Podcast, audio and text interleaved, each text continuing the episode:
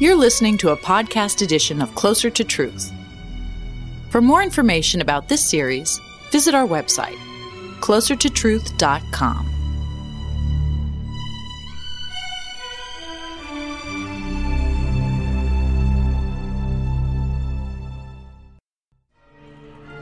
Many people assume that immortal souls exist. I do not. Many clergymen teach that immortal souls are the real you. I do not believe them. Would immortal souls enable life after death? I wish it were so. In traditional religion, an immortal soul is united with your body, but only briefly. At death, your soul, the real you, is decoupled from your body and freed to be judged by God, according to Western religions, to be reincarnated in different bodies or melded back into cosmic consciousness, according to Eastern religions. Science dismisses anything non physical, and some theologians reject immortal souls. But if no immortal souls, what then of eternal life? What's wrong with immortal souls? I'm Robert Lawrence Kuhn, and Closer to Truth is my journey to find out.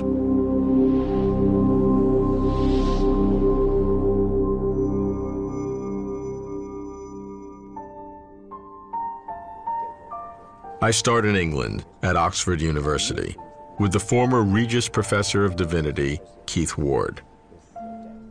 An ordained priest in the Anglican Church, trained in philosophy, he often surprises with non traditional ideas. What's with immortal souls, Keith? Keith, I would like to believe that there is a soul, but I was trained as a brain scientist in neurophysiology, and so my intellectual inclination is to materialism, physicalism, that what we think is the mind is just the product of the brain. How do you view it as both a philosopher and a theologian? As a philosopher, I would actually say um, that your starting point is perception. It's a set of perceptions, a set of concepts. And from that, you build up a picture of what the world is like. But you can never get rid of consciousness. Whatever view you come up with on body and mind, consciousness is not reducible to particles which are publicly observable in space and time. I, will just not give way on that. I just, because I, it seems to me so obvious that I, I have to say, I don't see how anybody can deny it. You've used the analogy between mind and matter as between subject and object. Uh, help me understand what that means people start from thinking that people who put consciousness first assume that we are usually Cartesian dualists. That's the phrase which is ruled yes, out usually. Right, right. Substance dualism. There's, yeah, there so you exists. have a mind and you have a body, and you've right. got to get the two together, and you right. do it so someplace in the brain. And of course, that doesn't work. When Descartes said, "I am a thing that thinks," he wasn't thinking of mind and body as two different substances at all. He was thinking of the thinker oh, and the perceiver as the subject which is aware of its perceptions and which is engaged in having its thoughts. So, what you've got is a subject thinking. The subject is not a different substance. where it all goes wrong is to think, well, you've got matter over here, you've got mind over there. How do you fit them right, together? Right, right, right. So, subject and object are always together. There's no subject without an object. I mean, there's no mind without um, some objectivity, some environment in which it's embodied does a soul fit into that structure? I think that's what the soul is. Um, Aristotle called it the intellectual soul in a human being as that which thinks, which has the capacity of thinking abstractly and of deciding. And anything which has those capacities is a soul. So why shouldn't you say that there's a subject who has those capacities embodied in uh, a brain uh, and a world like this, and it's that embodied subject which is the soul. That, that's not the traditional definition. It is. Of, yeah. uh, uh, sorry, it is not the common perceived definition. Oh, that's true. But I mean, the common perceived definition is that souls fly out of your body and go through the window. Popular, Popular. folk beliefs right, about the right. soul uh, have no relation to the actual theological traditions in the Abrahamic faith. In the Hebrew Bible, the word nephesh, which is translated Exactly. soul, t- sometimes talks about nephesh dying. Nephesh dying. Yeah, yeah, that the soul can die. I mean, that's true. I mean, it's particularly the Hebrew tradition Yeah. that uh, the soul is not another thing. I mean, perhaps Plato's to blame. I love Plato, but the, the idea a soul is in a star and comes down to have a body, which is the tomb of the soul, and then is released uh, to have a better life without its body. That is totally not either a Jewish or a Christian or a Muslim belief about the soul. The, uh, the soul is an embodied subject of intellectual and moral agency. You need to tread a very narrow line, I'd say theologically, between saying that souls are better without their bodies, which is wrong, or saying souls are nothing but their bodies, but that, that souls are the embodied agents which are created by God. No traditional immortal souls lurking here. Keith points to perception as our window on reality and to consciousness as irreducible. He says souls are embodied agents created by God, a position ridiculed by materialists and repudiated by theologians. But this is no cloistered academic debate. It affects eternal life, if such be possible. Personally, I feel the hit. Keith asserts that the traditional soul is rooted in Plato, not in the Bible. That's what's wrong with immortal souls. That's no surprise to scholars, but a shock to Christians. That's a trail I'll follow by exploring the Hebrew Bible. I go to New York to meet a professor of Jewish philosophy, a rabbi of conservative Judaism, Neil Gillman.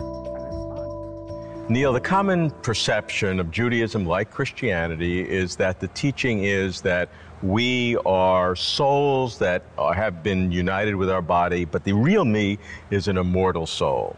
You teach that that's not true.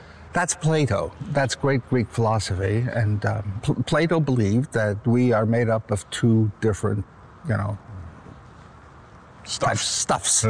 there is the physical body, and there is within the physical body uh, an imprisoned spiritual substance uh, that was eternal from the beginning and is immortal. At death, that spiritual entity departs from the body, the body disintegrates, and the spiritual substance, the soul, the psyche, goes up to be uh, with the world of forms, the Platonic forms. Common perception of Common most perception, Western religions right. today. Yep. That certainly is not the Jewish or the biblical, certainly not the biblical point of view. Although everybody wants to read it back into, Yes. into Hebrew scriptures. The words nefesh, neshama, uh, ruach in the Bible Those are three Hebrew words Three that are Hebrew used words, to right. translate spirit or soul, or people have used that. they ended up meaning that, but largely post biblically. In the Bible itself, they mean the living person. Uh, there's no sense in the Bible that I made up of these two different stuffs. I am one. Uh, and uh, at creation, in, in the second chapter of Genesis, God breathed into this clod of earth, Nishmat Chaim, the breath of life. Uh, and uh, out of that, this first person became a living human being. What God did then was, was vivified the clod of earth. He didn't put anything into it, he vivified it. So it's only in post biblical times when Jews began to read Greek literature that this dualistic view of the human person developed, so that at death, uh, they just bought Plato, right? Then the neshama leaves the body and goes to be with God, and the, the body itself uh, goes into the earth, deteriorates, disintegrates, and at the end of days, God will raise the body from the dust, reunite it with that person's soul, and the, the individual human being, reconstituted as he or she was on the earth, will come before God in judgment. But that's Talmudic, that's post biblical. So if we stick with the Bible, Stick with the Bible. what do we have? What do we is have? the Death human is being? final. Death is final. Sorry. Okay, I'm coming to you. To Death is final. Uh, I'd rather, two I'd rather know the truth than to be happy. In the Hebrew Bible, the human soul is not immortal. That's a rather major wrong.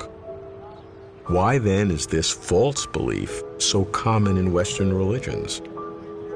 Some say that revelation is progressive and the Hebrew Bible is primitive. How then to know what in the Bible to believe? Picking and choosing this or that pro soul or anti soul scripture gets my vote of no confidence. But who gave Western religions a monopoly on the truth of souls? In Eastern religions, immortal souls are even more central to worldviews. I must explore immortal souls from an Eastern perspective. I ask a leading authority on Buddhism, a former Sri Lankan diplomat, Ananda Guruge. The very important concept of soul has been developed a few centuries before the Buddha by the Upanishadic thinkers of India. And they, in fact, thought in terms of a universal soul which at a particular time split up into myriads of pieces. And these myriads of pieces are the individual souls of all living things, living beings. And this soul be in a situation of suffering because it has separated from the universal soul and is not seeing its identity. And the ultimate bliss was to be attained by the knowledge, the realization that the individual souls and the uh, universal soul is one and the same. Buddha came into that scene and Buddha was reacting to that particular concept and it was difficult for him to accept anything that could remain outside the first principle of reality that uh, he identified. First principle is impermanence. Now, this can have two meanings. One meaning is there is no soul. And the early translators said Buddhism teaches soullessness. Hmm. Second is to say there is no entity that is permanent and eternal which you can call yourself, which is controlling you from within. How can Buddhism negate the soul altogether? Hmm. First, we don't have a common understanding of what the soul is. What we mean today by soul is is there a connection between one life and another? The Buddhist will say, certainly. It is that one consciousness that came into the other life. But Buddha's idea of Atta is that doesn't belong to you. You can't call this yours because you can't even tell you that uh, tomorrow let me not get a headache. if the headache comes, you get it. So we say there is no entity which is permanent and there is no self which you can call per, uh, your own. So, how then does this relate to the Buddhist teaching of reincarnation? We do not talk in terms of reincarnation because reincarnation, by the very definition, even the dictionary definition, means something permanent is taken a new Okay. body. Now, Hindu concept is reincarnation. They say that uh, the permanent soul takes on new bodies with every life, just as we throw away our worn out clothes and take something new from the wardrobe. That is the concept. In Hinduism. Hinduism. Buddha says that we believe in what is called re-becoming, a consciousness that can keep on moving from one life to another. Because, because it's the same consciousness, but it's totally changing of what it, it its essence is. Yes. In Eastern religions, there's nothing wrong with immortal souls, which seem more important even than God. Hinduism has a robust immortal soul that is primary and permanent. Buddhism, which stresses impermanence, has a weaker form, a consciousness that is rebecoming as it transmigrates from one body to the next. These systems of souls, constructed by generations of Eastern sages, do have a kind of internal consistency. But I am not enamored of the Eastern immortal soul. What's more, I track the trends, and across the globe, immortal souls are losing support among philosophers and even theologians. So, why do some Christian philosophers still support immortal souls? I ask Rutgers professor Dean Zimmerman.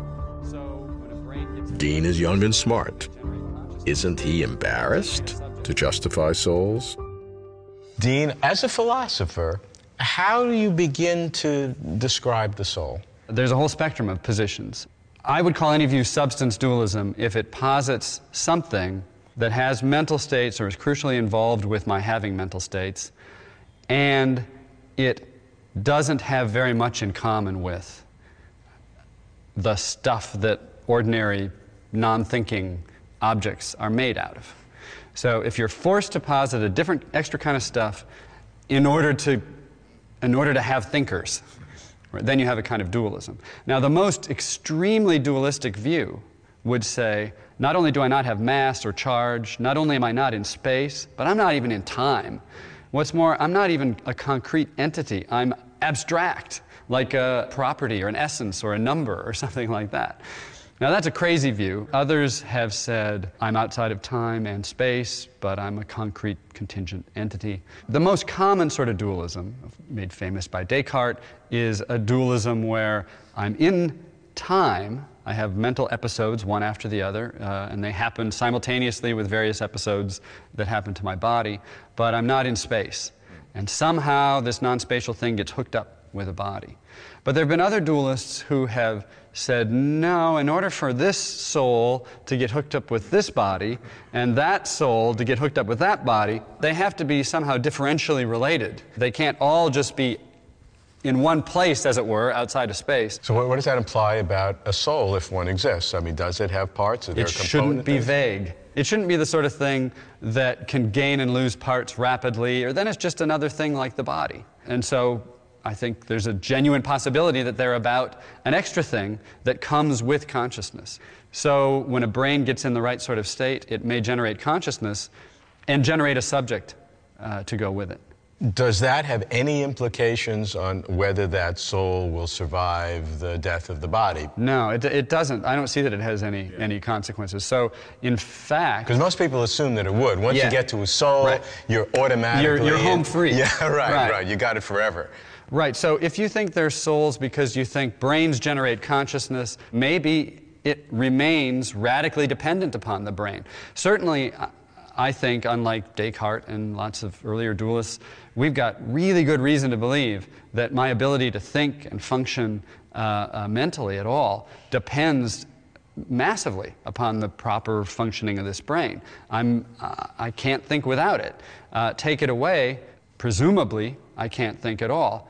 Perhaps take it away and poof, I just cease to be. Now, if you're a theist, you've got reason to suppose that even if the soul would naturally go away, God might miraculously want to keep you around.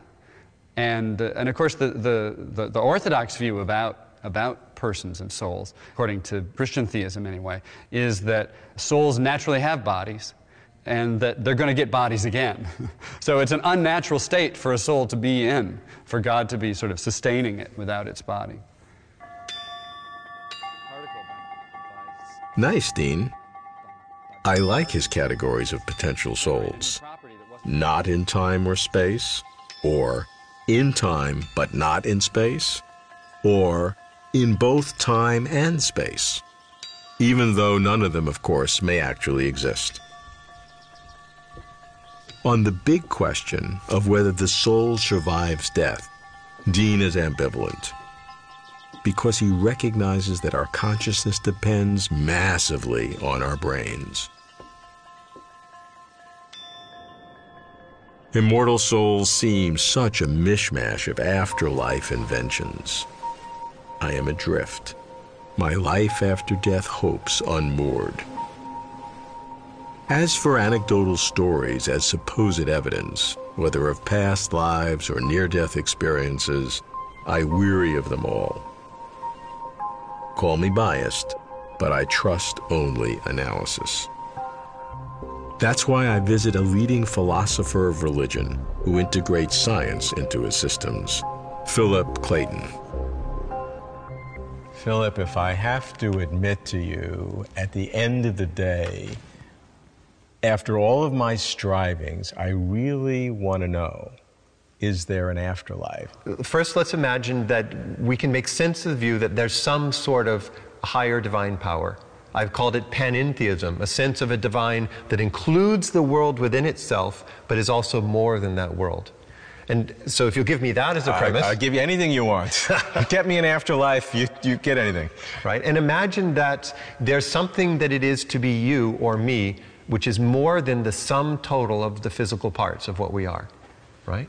And thirdly, imagine that this divine being has the property of being eternal, that it pre existed the world, somehow was creatively involved in creating the world, and survives even after the end of this physical universe. And the trouble is, even with those three assumptions, there's not necessarily a continued personal existence after death, because it might be that the only way in which you survive is as a memory within the divine a divine who, who has experienced every moment of your life and forgets nothing. What does that mean? People can keep photographs of me after I die. Uh, uh, what does that mean? Oh, but this is more than that. Imagine that you've been uh, intimately known, every thought, every response, every part of your body known during your lifespan. You know, that kind of makes me mad at this pantheistic, panentheistic God of yours. I, I, he, he's taking advantage of me. He made me live my life and struggle, and now he's got my memories, and I don't have existence. You can keep them. So let's see if we can get something stronger. Okay, and this is how it would go. If we can exist within the divine now, in panentheism, we exist as subjective centers of activity within the overarching divine. That's not trivial because in much of the history of Western philosophy and theology, one couldn't think those two together a subjective substance and a God as substance can't exist at the same time in the same place. They have to be separated. On this view, if it works, it allows us already in the here and now to understand a divine subjective presence, including subjective moments within it. Now let's see if we could think that into the future after our death. Right. And I'll call it the position of eschatological hope. Eschaton means the, the doctrine of final things, and hope because it can't be a proof. It's only, I would say, a, a co- coherent hope. Okay. And this is how it would go. After the death of my body, is it possible that that subjective part of myself, which is more than the body, is retained in existence within the divine, not supported by the atoms and molecules that support thought now, but supported directly by the divine presence. And your argument is, is because it's there now. Yeah. If it's possible for that to happen now, my argument, it would be possible for it to happen in the future after the death of my body. So I guess the big step is the first. If, if it can happen now, I mean, i would be more willing to give you the second step if to give you the first. The first step's tough. Oh, well, we've done pretty well then. I mean, if you'll give me the second step, a lot of philosophers resist that one. Then it turns out, and this is a lovely development of the conversation, that the question of survival of death isn't about the future. It's about whether we can understand ourselves now as being real subjects within a divine presence. If yes, then the second step is not so hard. But if that notion here and now is incoherent, we're stuck. Because what can traditional theism do? It has to create some kind of place to put all these substances, these selves, because they can't be within God. So you get in the, at the end of the Bible the new Jerusalem, a new heaven and a new earth, with streets made out of gold, I presume golden lampposts and so forth. That's not a, a, a belief of the afterlife I could hold. But if now we exist in some way within the divine, then I could imagine a space not of streets and lampposts, a space of divine presence where we might exist in the future. I repeat, I do not believe that immortal souls exist. And many theologians and religious philosophers, especially those who take the Hebrew Bible seriously, are coming to the same conclusion. I could be wrong. I'd like to be wrong. Who wouldn't? Live forever, never lose family and friends, bask in beatitudes, oneness with God or the cosmos, whatever that may mean. Immortal souls, if real, should be so monumental a presence. How could they not be, well, more obvious? I was trained in brain science, yet I have an intuition, which I do not trust, that there is more to reality than only the physical. So, what happens when my two beliefs collide? Non physical reality exists. Immortal souls do not exist. I get consciousness as clue, which guides me closer to truth.